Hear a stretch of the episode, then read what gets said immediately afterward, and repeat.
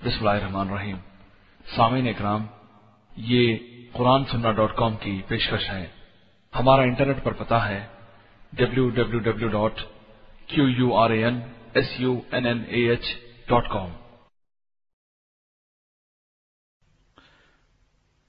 मुअज़्ज़ज़ सामीन अस्सलाम वालेकुम वरहमतुल्लाहि वबरकातु ये दारुसलाम स्टूडियो लाहौर, पाकिस्तान है। इस बार हम आपके लिए पेश कर रहे हैं पुरस्रार हकाय यानी जिन जादू, आसेब और नज़र बद, हकीकत, बचाव और इलाज। कुरान हदीस से ये बात पाए सबूत को पहुँचती है कि जिन जादू, आसेब और नज़र बद वगैरह एक नाकाबिल इनकार हकीकत है। जादू करने वाले कुफर शिर जुल्म और झूठ की बुनियाद पर मासूम इंसानों को अपने सितम का निशाना बनाते हैं। पाकिस्तान, भारत, बांग्लादेश और दूसरे ममालिक में इस तरह की बेहद दुख भरी और अफसोसनाक सूरत हाल देखने में आती है। तहजीब व तमद्दुन से आरी, इस्लाम और अखलाक से बेबहरा, नंग धड़ंग, बेअमल और बेदीन लोगों ने जगह जगह सादा मासूम और जयीफुल अकीदा लोगों को लूटने और उनकी खून पसीने की कमाई हड़प करने के लिए फंदे लगा रखे हैं। ये लोग न सिर्फ़ सादा लौ अवाम की मुख्तलिफ़ बहानों से जेबें खाली करते हैं, बल्कि उनकी बहु बेटियों की इसमत दरी भी करते हैं। इन हालात में लोगों को कुरानी आयात और मसनून दुआओं के ज़रिए सही तरीका इलाज जानने की अशद ज़रूरत है, ताकि वो अपने दीनों ईमान की हिफाजत करते हुए इन अमराज का इलाज कर सकें और जादूगरों के शर और फितने से महफूज रह सकें। उम्मत मुस्लिमा की इसी अशद ज़रूरत को पूरा करने के लिए दारुसलाम स्टूडियो लाहौर, पाकिस्तान ने चार हिस्सों पर मुश्तमिल पुरस्रार हकाइक के नाम से एक सेट तैयार किया है, जिनमें जादू की हकीकत और जिन्नों और शयातीन के अहवाल खतरात का तारुफ कराया गया है और साथ ही साथ एहतियाती तदाबीर भी बयान की गई हैं। जो जिनों और शयातीन से मुकाबले में मोमिन के लिए हथियार का काम देती हैं। सबसे अहम और काबिल ज़िक्र बात यह है कि जादू, जिन्नों, आसेब और नज़र बद से खलासी का इलाज पुरानी आयात और सही अहादीस की रोशनी में पेश किया गया है, जो बहुत आसान है। अल्लाह ताला से दुआ है कि इसके ज़रिए न सिर्फ़ बहुत से घरानों को जादूगरों, काहिनों और जिन्नों शयातीन के शर से महफूज फरमाए, बल्कि बेशुमार लोगों को इन धोखेबाजों और शोबदाबाजों के चुंगल में फंसने से भी नजात दे। आमीन। तो आइए सुनते हैं सामीन, पुरस्रार हकाइक हिस्सा सो, पेशकश मोहम्मद तारिक शाहिद। अब हम आपको चंद अलामत बताते हैं। इनमें से कोई एक अलामत भी अगर किसी इलाज करने वाले में पाए तो समझ लें, वो जादूगर है। जादूगर मरीज़ से उसका और उसकी माँ का नाम पूछता है। वो मरीज़ से उसके कपड़ों में से कोई कपड़ा मंगवाता है। कभी कोई जानवर तलब करता है। उसे बिस्मिल्लाह पढ़े बगैर जबह करता है। फिर उसका खून मरीज़ के जिस्म पर मलता है। फिर उस जानवर को गैर आबाद जगह पर फिकवा देता है। जादू वाले मंत्र लिखता है। जादू वाला मंत्र पढ़ता है, जो किसी की समझ में नहीं आता। मरीज़ को ऐसा हिजाब देता है, जिसमें मुरब्बे यानी डब्बे बने होते हैं। इन डब्बों में चंद हरूफ या नंबर लिखे होते हैं। वो मरीज़ को ये हुक्म देता है कि वो लोगों से अलग थलग होकर एक मुकर्रा मुद्दत तक किसी ऐसे कमरे में चला जाए, जहाँ सूरज की रोशनी न पहुँचती हो। कभी वो मरीज़ से मुतालबा करता है कि एक मुकर्रा मुद्दत तक पानी को हाथ न लगाए। ये मुद्दत आमतौर पर 40 दिन की होती है। उसका ये कहना इस बात की अलामत है कि वो जादूगर जिस जिन से खिदमत लेता है, वो ईसाई है। जादूगर मरीज़ को कुछ ऐसी चीज़ें देता है जिनको ज़मीन में दफन करना होता है। कभी वो मरीज़ को ऐसे कागजात देता है जिनकी धूनी लेना होती है। जादूगर आमतौर पर ऐसे कलाम के साथ बुड़बुड़ाता है जिसे समझा न जा सके। वो कभी मरीज़ को उसका नाम, उसके शहर का नाम खुद बता देता है या वो उस मरज के बारे में बता देता है जिसके सिलसिले में मरीज़ उसके पास आता है। इस तरह वो उसे हैरत में डाल देता है। जादूगर मरीज़ को एक कागज़ में पकी हुई मिट्टी की प्लेट में चंद हरूफ लिख कर देता है। उनको पानी में मिलाकर पीने के लिए कहता है। आपको अगर इनमें से कोई एक अलामत किसी शख्स में नज़र आ जाए तो यकीन कर लें कि वो जादूगर है। उसके पास न जाएँ, वरना आप पर नबी करीम सल्लल्लाहु अलैहि वसल्लम का ये फरमान सादिक आ जाएगा। जो शख्स किसी नजूमी के पास गया फिर उसकी बातों की तस्दीक की तो उसने मोहम्मद सल्लल्लाहु पर नाजिल किए गए दीन से कुफ्र किया। पहले हमें ये जान लेना चाहिए कि जादू सीखने के बारे में शरीयत क्या कहती है। इमाम मालिक रहमाहुल्लाह कहते हैं, जादूगर जो जादू का अमल करता है और किसी ने उस पर जादू का अमल न किया हो, उसकी मिसाल उस शख्स किसी है जिसके बारे में अल्लाह ताला कुरान मजीद में फरमाते हैं।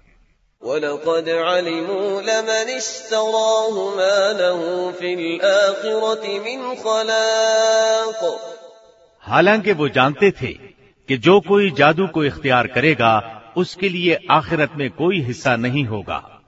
इमाम मुंजिर फरमाते हैं कोई शख्स जब इस बात का एतराफ कर ले कि उसने ऐसे कलाम के साथ जादू किया है जिसमें कुफ्र पाया जाता है और वो उससे तौबा नहीं करता तो उसे कत्ल कर देना वाजिब है। इसी तरह अगर दलील से बात साबित हो जाए कि उसने वाकयतन कुफरिया कलाम के साथ जादू का अमल किया है तो उसे कत्ल कर देना ज़रूरी होगा। अगर उसने ऐसे कलाम के साथ जादू किया हो, जिसमें कुफ्र नहीं पाया जाता तो उसे कत्ल करना जायज़ नहीं होगा। हाँ अगर जादूगर ने जादू का अमल करके जानबूझकर दूसरे शख्स को ऐसा नुकसान पहुँचाया, जिससे किसास वाजिब हो जाता है तो उससे किसास लिया जाएगा। और अगर नुकसान से किसास लाजिम नहीं आता तो उससे दीयत वसूल की जाएगी। हाफिज इब्ने कसीर अलैह फरमाते हैं, अल्लाह ताला के इस फरमान, वलाओ अन्नहुम आमनु व तकाव से, उन उलमा ने दलील ली है, जो जादूगर को काफिर कहते हैं। ये इमाम अहमद बिन हम्बल और सलफ सालहीन का एक ग्रोह है। एक दूसरी रिवायत के मुताबिक, इमाम शाफई और इमाम अहमद बिन हम्बल कहते हैं जादूगर काफिर तो नहीं होता, अलबत्ता वाजिबुल कत्ल होता है। बजाला बिन अब्दा से रिवायत है कि सैयदिना उमर बिन खत्ताब रज़ी अल्लाह ने अपने गवर्नरों को खत लिखा था कि हर जादूगर मर्द औरत को कत्ल कर दो। चुनाचे हमने तीन जादूगरों को कत्ल किया। ये सुनन अबी दाऊद की रिवायत है। इसी तरह उम्मुल मोमिनीन सैयदा हफ्सा रज़ी अल्लाह अनहा के बारे में ये रिवायत है कि एक लौंडी ने उन पर जादू कर दिया था तो उन्होंने उसे कत्ल कर देने का हुक्म दिया। अब हम आपको जादू के तोड़ के बारे में बताते हैं।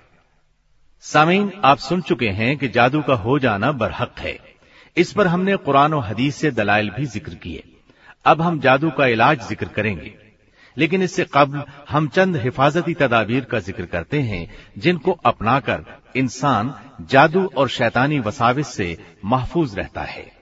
इसलिए कि अगर कोई शख्स एहतमाम के साथ इन हिफाजती तदाबीर पर अमल करे तो वो न सिर्फ़ जादू और शैतानी शरारतों से महफूज रहेगा, बल्कि अल्लाह ताला की तरफ़ से भी उस पर मुहाफिज मुतन रहेगा।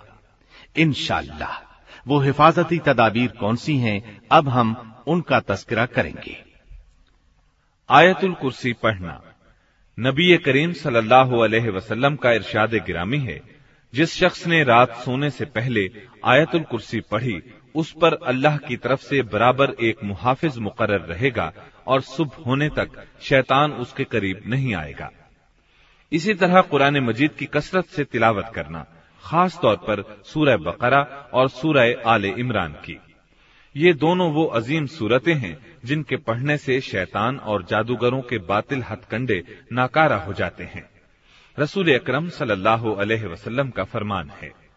कुरान की तिलावत करो, क्योंकि क्यामत के दिन कुरान अपने पढ़ने वाले की सिफारिश करेगा। दो चमकती हुई रोशन सूरतें बकरा आले इमरान पढ़ा करो।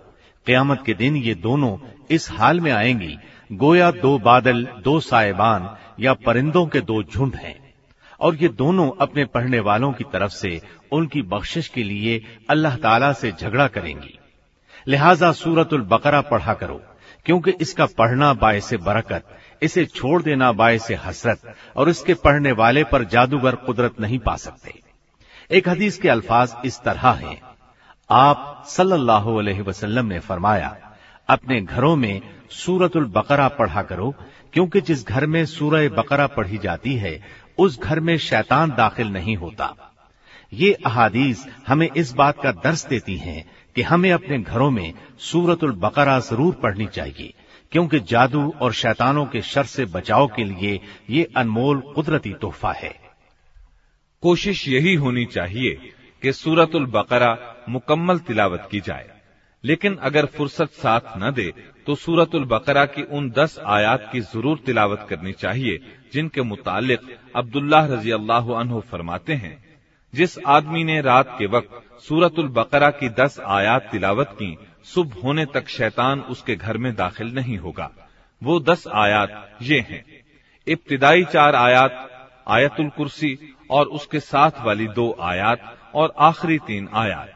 हम आपको इन आयात की तिलावत और तर्जुमा सुनाते हैं।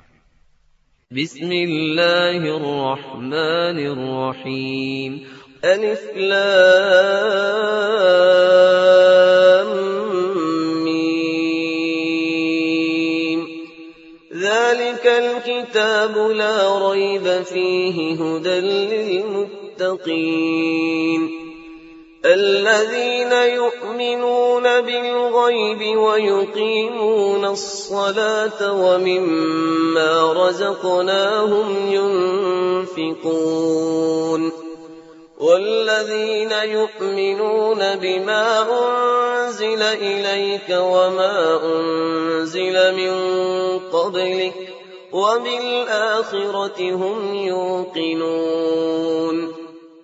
अलिफ लाम मीन इस किताब के अल्लाह की किताब होने में कोई शक नहीं परहेजगारों को राह दिखाने वाली है जो लोग गैब पर ईमान लाते हैं और नमाज़ को कायम रखते हैं और हमारे दिए हुए माल में से खर्च करते हैं।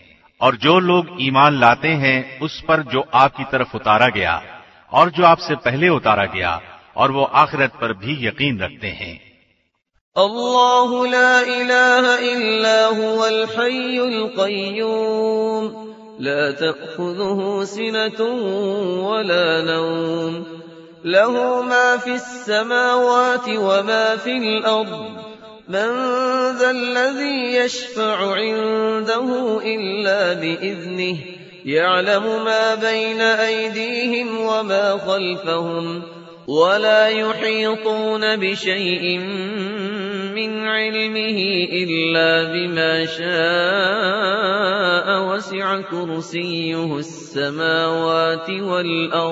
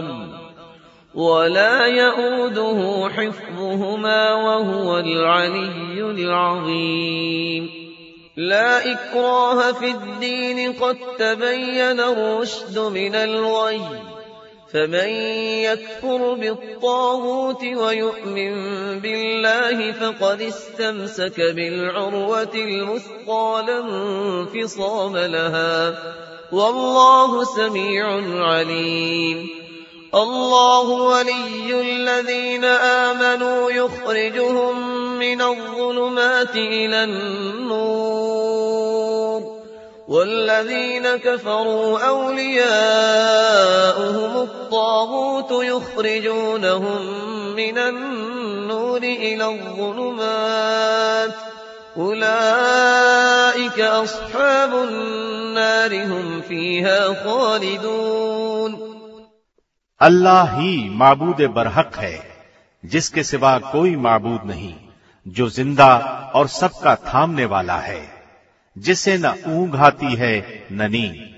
उसकी मिल्कियत में ज़मीन व आसमान की तमाम चीज़ें हैं। कौन है जो उसकी इजाज़त के बगैर उसके सामने शफात कर सके? वो जानता है जो उनके सामने है और जो उनके पीछे है। और वो उसके इल्म में से किसी चीज़ का अहाता नहीं कर सकते, मगर जितना वो चाहे। उसकी कुर्सी की वसत ने ज़मीन और आसमान को घेर रखा है। वो अल्लाह उनकी हिफाजत से न थकता और न उकताता है। वो तो बहुत बुलंद और बहुत बड़ा है। दीन के बारे में कोई ज़बरदस्ती नहीं। सीधी राह, टेढ़ी राह से मुमताज़ और रोशन हो चुकी है। इसलिए जो शख्स अल्लाह के सिवा दूसरे मबूदों का इनकार करके अल्लाह पर ईमान लाए, उसने मज़बूत कड़े को थाम लिया, जो कभी न टूटेगा और अल्लाह सुनने वाला, जानने वाला है। ईमान लाने वालों का कारसाज अल्लाह खुद है। वो उन्हें अंधेरों से रोशनी की तरफ़ निकाल ले जाता है और काफिरों के औलिया शयातीन हैं। वो उन्हें रोशनी से निकालकर अंधेरों की तरफ़ ले जाते हैं। ये लोग जहन्नमी हैं जो हमेशा उसी में पड़े रहेंगे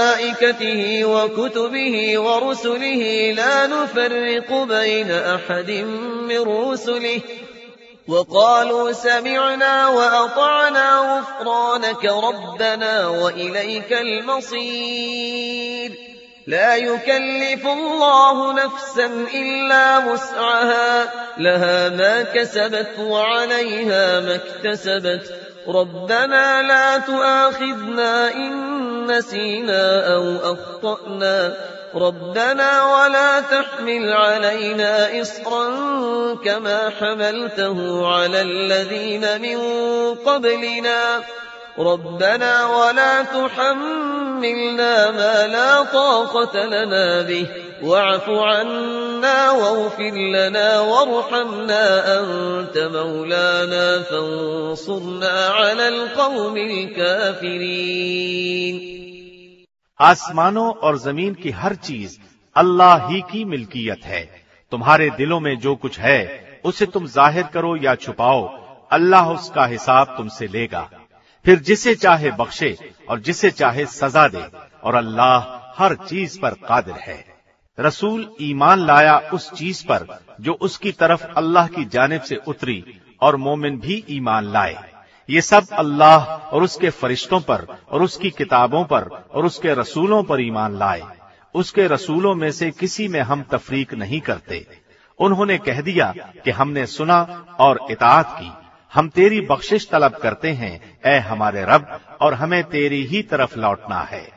अल्लाह किसी जान को उसकी ताकत से ज़्यादा तकलीफ़ नहीं देता। जो नेकी वो करे, वो उसके लिए, और जो बुराई वो करे, वो उस पर है। ए हमारे रब, अगर हम भूल गए हों, या खता की हो तो हमें न पकड़ना। ए हमारे रब, हम पर वो बोझ न डाल, जो हमसे पहले लोगों पर डाला था। ए हमारे रब, हम पर वो बोझ न डाल जिसकी हमें ताकत न हो और हमसे दरगुजर फरमा और हमें बख्श दे और हम पर रहम कर। तू ही हमारा मालिक है, हमें काफिरों की कौम पर गलबा अता फरमा। सूरतुल बकरा की आखिरी दो आयात तो इंतहाई अहमियत की हामिल हैं। नबी करीम सल्लल्लाहु अलैहि वसल्लम ने इन आयात की बड़ी फजीलत बयान फरमाई है। जिसका अंदाज़ा आप नौमान बिन बशीर रज़ी अल्लाह अनहो की हदीस से बखूबी लगा सकते हैं। वो बयान करते हैं कि नबी करीम सल्लल्लाहु अलैहि वसल्लम ने फरमाया, बेशक अल्लाह ताला ने आसमान और ज़मीन की तखलीक से दो हज़ार साल कबल एक किताब लिखी। फिर उसमें दो आयतें ऐसी नाजिल फरमाई, जिनसे सूरतुल बकरा का इख्तिताम फरमाया। जिस घर में तीन रातें ये आयात नहीं पढ़ी जाती, शैतान उस घर में दाखिल हो जाता है। इस हदीस से सूरतुल बकरा की आखिरी दो आयात की अजमत का पता चलता है कि ये दोनों आयात किस कदर अजीम हैं। लिहाजा इनकी तिलावत हर शख्स को अपने ऊपर लाजिम कर लेनी चाहिए, क्योंकि ये आयात इंसान को हर किस्म की मुश्किलात मसाइब से काफ़ी हो जाती हैं। जैसा कि नबी करीम सल्लल्लाहु अलैहि वसल्लम का फरमाने आली है, जो शख्स इन दो आयात को रात के वक्त पढ़ ले उसे ये दोनों काफ़ी हैं। यानी हर तरह की मुसीबत, आफत और परेशानी से काफ़ी हैं। लिहाजा इन आयात की तिलावत से कभी भी गफलत नहीं बरतनी चाहिए। इसी तरह कुरान मजीद की आखिरी तीन सूरतें, यानी सूरतुल इखलास, फलक और नास को हर फ़र्ज़ नमाज़ के बाद सुबह शाम तीन तीन मरतबा पढ़ना अपने मामूल में शामिल कर लीजिए। इनशाला शयातीन, जिन और जादूगर ऐसे शख्स को कोई जरर नहीं पहुँचा सकते। ये थी सही अहादीस की रोशनी में वो कुरानी आयात जिनके पढ़ने से इंसान जादू, आसेब और दीगर शैतानी हमलों से महफूज रहता है। अब हम उन असकार का ज़िक्र करते हैं जो नबी करीम सल्लल्लाहु अलैहि वसल्लम से साबित हैं और जिनके मुतालिक आपने फरमाया है कि इनके पढ़ने से इंसान शैतान और उसकी चालबाजियों से महफूज रहता है। इंसान किसी मकान में हो या सहरा में, फिजा में हो या समंदर में हर जगह उसे इन कलिमात का विरत करते रहना चाहिए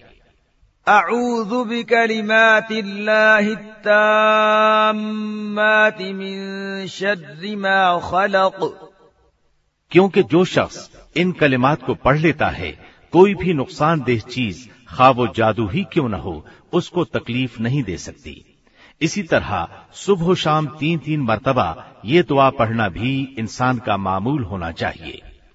बिस्मिल्लाहिल्लज़ी ला यज़ुर्रु मअ इस्मिही शैउन फिल अर्दि वला फिस समाई व हुवस समीउल अलीम। ये दुआ पढ़ने से इंसान अल्लाह की हिफाजत में आ जाता है और हर बातिल चीज़ के शर से महफूज हो जाता है। शैतान इंसान का दुश्मन है। वो रोज़े अव्वल से इंसान को बहकाने की कसम उठाए हुए है। वो मुख्तलिफ़ हरबे इस्तेमाल करके इब्ने आदम को नुकसान पहुँचाने के दरपे है और अपने इंतकाम की आग को तस्कीन बख्शता है और कभी अपने चेलों और कारिंदों के ज़रिए जादू आसेब के हमले करके अपने हसद और बुग्ज की बीमारी को राहत देता है।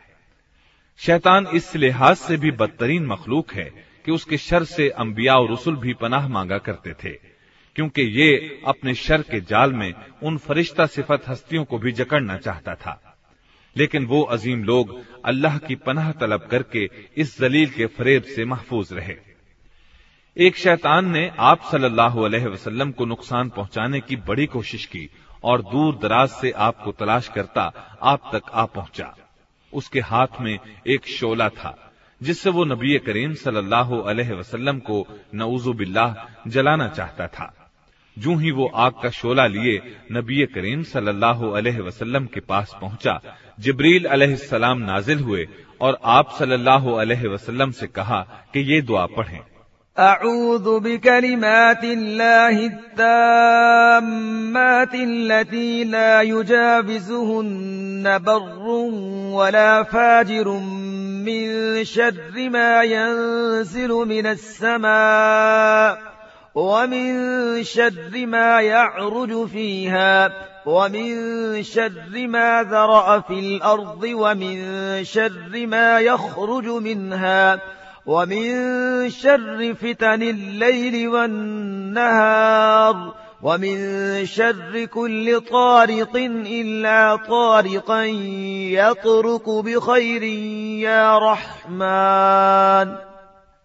जैसे ही आप सल्लल्लाहु अलैहि वसल्लम ने ये कलिमात पढ़े वो शोला भस्म हो गया और अल्लाह ताला ने शैतान को जलील और रुसवा कर दिया लिहाजा हर मुसलमान को चाहिए कि वो इन कलिमात को अजबर करे और हर रोज सुबह शाम उनको पढ़ना अपनी आदत बना ले। इनशाला जिन्नो शयातीन का बड़े से बड़ा हमला भी कोई जरर नहीं पहुँचा सकता। इनके अलावा, दीगर सुबह शाम के मसनून असकार पढ़ने का भी एहतमाम होना चाहिए। जैसे, फज्र की नमाज़ के बाद सौ मरतबा ये ज़िक्र ज़रूर करना चाहिए।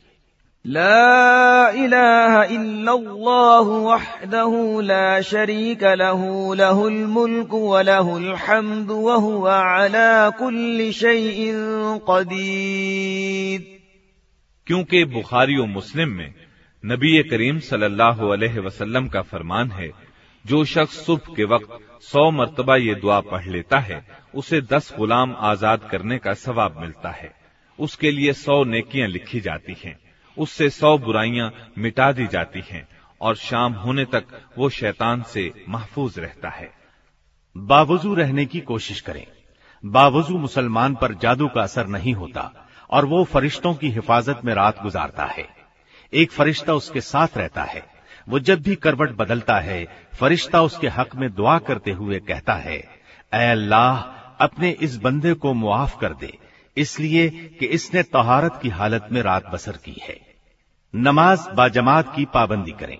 नमाज़ जमात के साथ पढ़ने की वजह से इंसान शैतान से महफूज हो जाता है और इस सिलसिले में सुस्ती बरतने की वजह से शैतान उस पर गालिब आ जाता है। और जब वो गालिब आ जाता है तो उसमें दाखिल भी हो सकता है। उस पर जादू भी कर सकता है।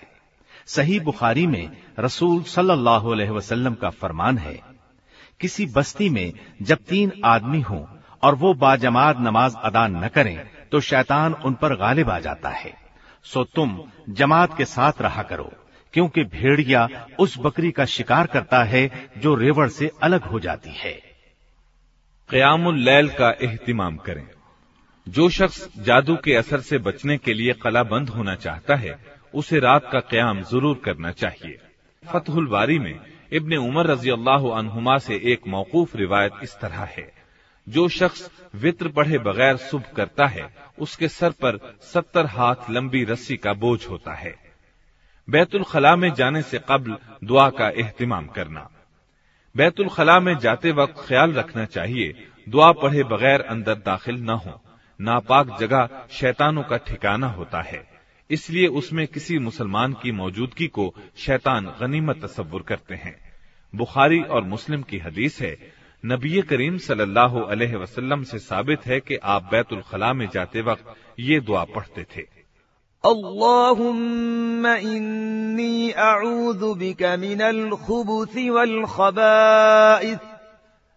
ऐ अल्लाह मैं नापाक जिन्नों और जिन्नियों से तेरी पनाह में आता हूँ नमाज शुरू करते वक्त शैतान से अल्लाह ताला की पनाह तलब करना सुनन अबी दाऊद में है जुबैर बिन मुतम रज़ी अल्लाह अनहु कहते हैं कि उन्होंने रसूल अक्रम सल्लल्लाहु अलैहि वसल्लम को नमाज़ के शुरू में ये दुआ पढ़ते हुए सुना।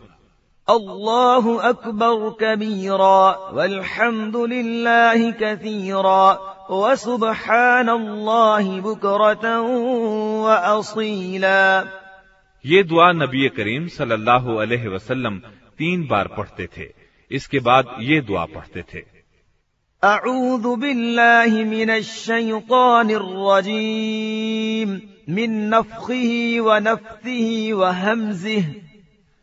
शादी के बाद अपनी बीवी की पेशानी पर दायां हाथ रखकर ये दुआ पढ़ें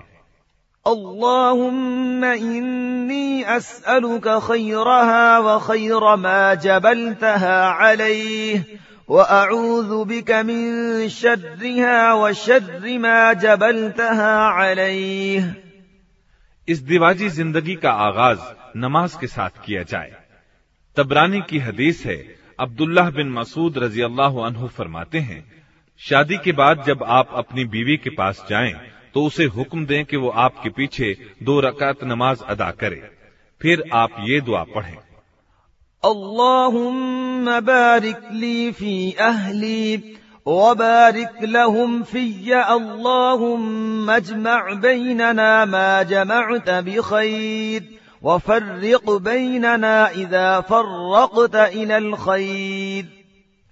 अपनी बीवी के पास जाने से पहले शैतान मरदूत से पनाह जरूर तलब कीजिए बुखारी में रसूलुल्लाह सल्लल्लाहु अलैहि वसल्लम का फरमान है तुम में से जब कोई अपनी बीवी के पास जाना चाहे तो ये दुआ पढ़े। बिस्मिल्लाह अल्लाहुम्म अश-शैतान व जन्निब अश-शैतान मा रज़क़तना अगर इस कुर्बत से उनके यहाँ कोई बच्चा होता है तो शैतान उसे कोई नुकसान नहीं पहुँचा सकेगा। सोने से पहले वज़ू कर लें फिर आयतुल कुर्सी पढ़ लें और अल्लाह का ज़िक्र करते हुए सो जाएँ। मस्जिद में दाखिल होते वक्त ये दुआ पढ़े।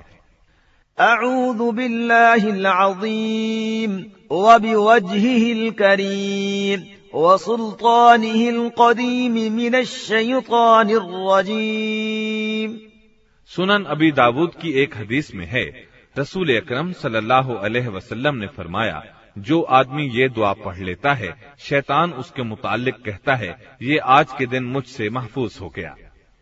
इसी तरह घर से निकलते वक्त ये दुआ पढ़ें। बिस्मिल्लाह तवक्कलतु अला अल्लाह वला हौला वला कुव्वता इल्ला बिल्लाह। ये था मुख्तसर बयान सुबह शाम पढ़े जाने वाले अहम अजकार का जो शख्स के दिल से अल्लाह पर यकीन रखता हो और मस्कूरा असकार का शरह सदर से पाबंद हो उसके लिए ये असकार मुआवजात जादू वगैरह के शर से बचने के लिए अजीम इसबाब हैं। जादू के मुतालिक हिफाजती तदाबीर का बयान आपने सुना, अब हम जादू का इलाज ज़िक्र करते हैं। जादू का इलाज आमतौर पर दो तरह से किया जाता है। नंबर एक, कुरानी आयात, मसनून अजकार और हिस्सी दवाओं के ज़रिए। नंबर दो जादू मंत्र और दीगर शिरकिया आमाल के ज़रिए। जहाँ तक शिरकिया आमाल और मंत्र वगैरह के ज़रिए जादू के इलाज का ताल्लुक है तो उस पर तमाम उलमाए किराम का इत्तेफाक है कि ये नाजायज है क्योंकि नबी करीम सल्लल्लाहु अलैहि वसल्लम का इरशाद गिरामी है। मिन अमल शैतान। मंत्र वगैरह के ज़रिए जादू का इलाज शैतानी अमल है। लिहाजा जादू का इलाज जादू और मंत्र वगैरह के ज़रिए करना हराम है, जैसा कि हदीस से वाज है। अब रहा जादू का इलाज कुरान मजीद की आयात की तिलावत से करना तो ये दुरुस्त है।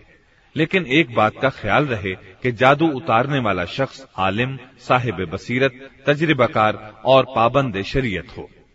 क्योंकि अगर कोई आम शख्स ये काम करेगा तो खतरा है कि उल्टा उसे जादू का असर न हो जाए। क्योंकि शरीयत पर मुकम्मल तौर पर पाबंद न होने की वजह से वो खुद उस खतरे से महफूज नहीं है। लिहाजा जादू उतारने का काम वही आदमी करे जो अजगार पर हमेशगी करने वाला और शरीयत के कवायद जवाबित का ख्याल रखने वाला हो। जादू का बेहतरीन इलाज कुरान मजीद की तिलावत है, क्योंकि खुद अल्लाह ताला का फरमान है।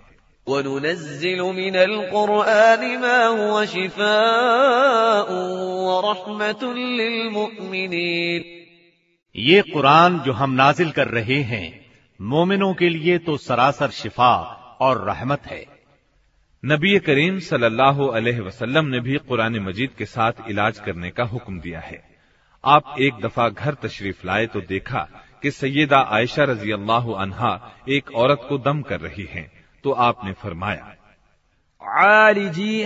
किताबिल्लाह किताबुल्लाह यानी कुरान मजीद के साथ इसका इलाज करो। इस हदीस में नबी करीम सल्लल्लाहु अलैहि वसल्लम ने पूरे कुरान को इलाज करार दिया है और किसी सूरत या आयत की तखसीस नहीं फरमाई है। और ये बात मुजर्रब है कि कुरान मजीद न सिर्फ़ जादू और आसेब जदा का इलाज है बल्कि जिस्मानी बीमारियों का भी इलाज है। हाफिज इबन कय्यम फरमाते हैं, जादू व आसेब का सबसे बेहतरीन इलाज और दवा कुरान मजीद है। ये हकीकत है कि जिस इंसान को जिन ने आसेब जदा बना दिया हो, उसके लिए मदद का बेहतरीन तरीका ज़िक्र इलाही और कुरान मजीद की तिलावत है। लिहाजा हम जादू के इलाज के तौर पर उन आयात को पेश करेंगे जो नबी करीम सल्लल्लाहु अलैहि वसल्लम से साबित हैं। या कुरान मजीद में अल्लाह ताला ने उनको इस अंदाज में ज़िक्र किया है कि उनमें जादू का तोड़, जादूगरों की बेबसी और अल्लाह ताला की कुदरत कामिला का तस्करा है। इसी तरह हम जादू के इलाज में उन आयात का भी ज़िक्र करेंगे जो नबी करीम सल्लल्लाहु अलैहि वसल्लम से नस के तौर पर तो साबित नहीं, लेकिन सलफ सालेहीन ने उनको कुरान मजीद के उमूमी तौर पर शिफा होने के तहत अमल में लाया तो उन्होंने अपना असर दिखाया। नंबर एक, जिस शख्स पर जादू हो, उस पर कसरत के साथ सूरतुल बकरा की तिलावत की जाए। क्योंकि नबी करीम सल्लल्लाहु अलैहि वसल्लम का फरमान है, जादूगर इस पर कुदरत नहीं पा सकते। यानी सूरतुल बकरा की तिलावत से लाजमी तौर पर जादू का असर जायल हो जाता है। नंबर दो, कसरत के साथ आयतुल कुर्सी पढ़ी जाए। जादू के तोड़ में ये आयत मुजर्रब और पुरतासीर है। इमाम इब्ने तैमिया फरमाते हैं, बहुत से तजर्बा करने वालों ने यह तजर्बा किया है कि शैतान को भगाने और जादू को बातिल करने में आयतुल कुर्सी में खसूसी तासीर मौजूद है। फिर नबी करीम वसल्लम का भी फरमान है, जो शख्स रात को आयतुल कुर्सी पढ़ ले, अल्लाह की तरफ़ से उस पर एक मुहाफिज मुकर हो जाता है, और सुबह होने तक शैतान उसको कोई तकलीफ़ नहीं दे सकता। लिहाजा जादू और आसेब के शिकार शख्स पर कसरत के साथ आयतुल कुर्सी की तिलावत करें इन जादू का असर जायल हो जाएगा। नंबर तीन, सूरतुल बकरा की आखिरी दो आयात की बार बार तिलावत करें, क्योंकि नबी करीम सल्लल्लाहु अलैहि वसल्लम का फरमान है, जो शख्स इन आयात को पढ़ लेता है तो ये आयतें हर आफत मुसीबत से उसको काफ़ी हो जाती हैं।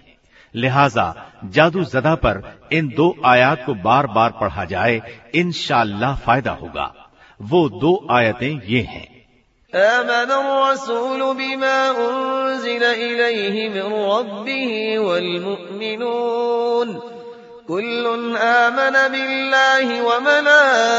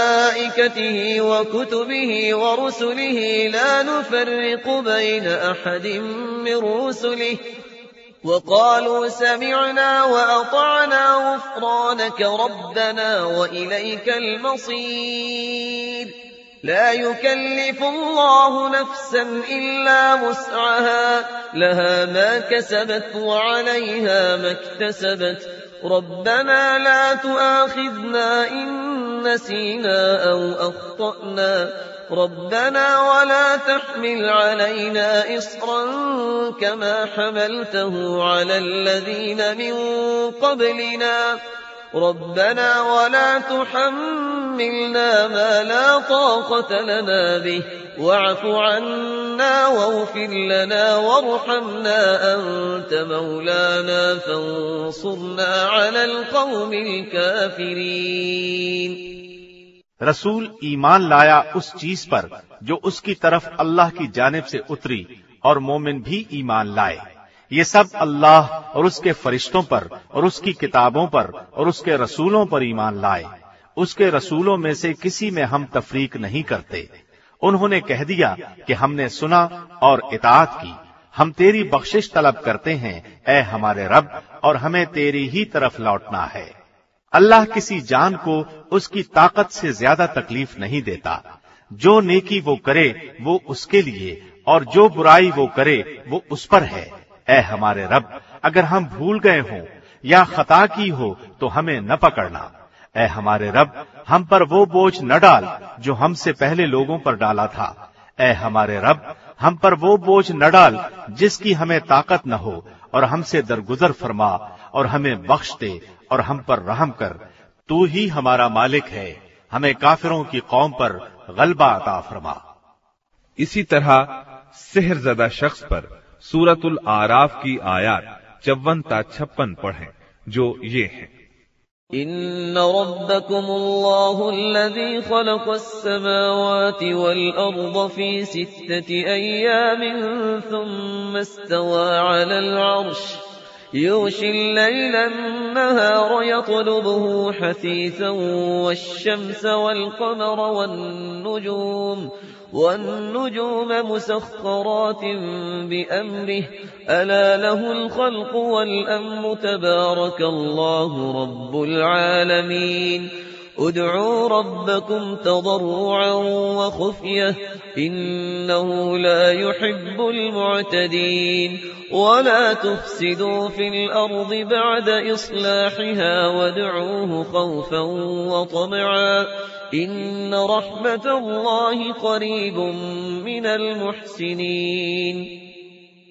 बेशक तुम्हारा रब अल्लाह ही है जिसने सब आसमानों और जमीन को छह रोज में पैदा किया फिर अर्श पर कायम हुआ।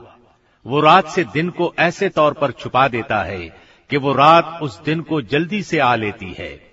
और सूरज और चाँद और दूसरे सितारों को पैदा किया ऐसे तौर पर कि सब उसके हुक्म के ताबे हैं। याद रखो, अल्लाह ही के लिए खास है खालिक होना और हाकिम होना। बड़ी खूबियों से भरा हुआ है अल्लाह, जो तमाम आलम का परवरदिगार है। तुम लोग अपने परवरदिगार से दुआ किया करो, आजिजी ज़ाहिर करके भी और चुपके चुपके भी। वाकई अल्लाह ताला उन लोगों को नापसंद करता है जो हद से निकल जाएँ और दुनिया में उसके बाद कि उसकी दुरुस्ती कर दी गई है, फसाद मत फैलाओ और तुम अल्लाह की इबादत करो, उससे डरते हुए और उम्मीदवार रहते हुए।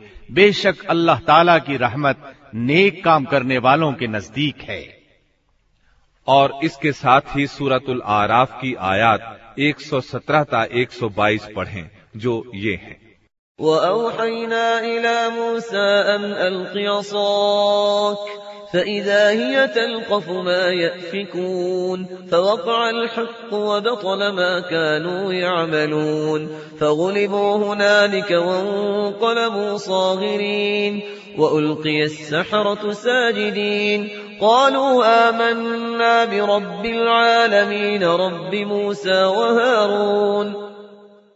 और हमने मूसा को हुक्म दिया कि आप अपना असा डाल दीजिए सो असा का डालना था कि उसने उनके सारे बने बनाए खेल को निगलना शुरू किया बस हक जाहिर हो गया और उन्होंने जो कुछ बनाया था सब जाता रहा बस वो लोग इस मौके पर हार गए और खूब जलील होकर फिरे और वो जो साहिर थे सजदे में गिर गए कहने लगे हम ईमान लाए रब्बुल आलमीन पर जो मूसा और हारून का भी रब है सूरह तोहा की आयत उनहत्तर तिलावत करें जो ये है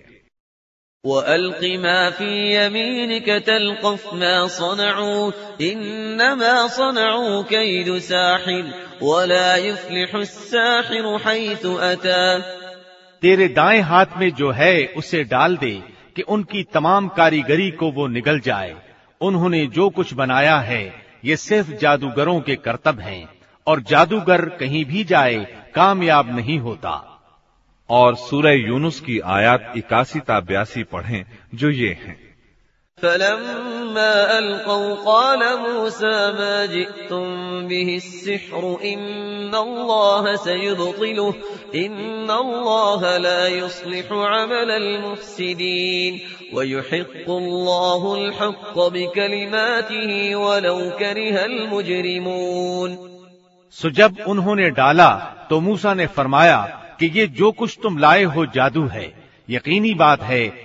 कि अल्लाह इसको अभी दरहम बरहम किए देता है। अल्लाह ऐसे फसादियों का काम बनने नहीं देता और अल्लाह ताला दलील सही को अपने वादों के मुवाफिक साबित कर देता है। गो मुजरिम कैसा ही नागवार समझे। सेहरजदा शख्स पर इन आयात को बार बार पढ़ें क्योंकि इन आयात में जादू के बातिल होने जादूगरों के मगलूब होने और कुदरत इलाही के कमाल का ज़िक्र है। मोजत सामीन। अभी आप दारुसलाम स्टूडियो लाहौर, पाकिस्तान से पुरस्रार हकायक का तीसरा हिस्सा सुन रहे थे। दारुसलाम स्टूडियो, तिलावत कुरान मजीद, तर्जुमा सीरतुलनबी किससुलम्बिया साहब किराम आइम एजाम और मुहदसिन के हालात वाकयात, नीज, नमाज़, रोजा, हज और दीगर इबादत का सही तरीका, बच्चों और औरतों के लिए इंतहाई दिलचस्प और सच्ची कहानियाँ। और वो सब कुछ जिससे नई नस्ल की तरबियत इस्लामी खतूत पर हो सके ऑडियो कैसेट्स और सीडीज में पेश कर रहा है। Darussalam studio Darussalam publishers and distributors का एक हिस्सा है, जो इस्लामी कुतुब की इशात का बैन अवी इदारा है, जिसका हेड ऑफ़िस सऊदी अरब के दारुल हुकूमत रियाज में वाक़ है, जिसके मैनेजिंग डायरेक्टर जनाब अब्दुल मालिक मुजाहिद हैं। दारुसलाम का दुनिया के तीस मुल्कों में नेटवर्क है। पाकिस्तान में इसका एड्रेस नोट कर लें दारुसलाम स्टूडियो, छत्तीस Lower Mall Secretariat staff, Lahore. Phone seven two four zero zero two four, seven one two zero zero five four और seven eight four six seven one four. Fax seven three five four zero seven two. ये पेशकश थी मोहम्मद तारिक शाहिद की। अल्लाह हाफिज।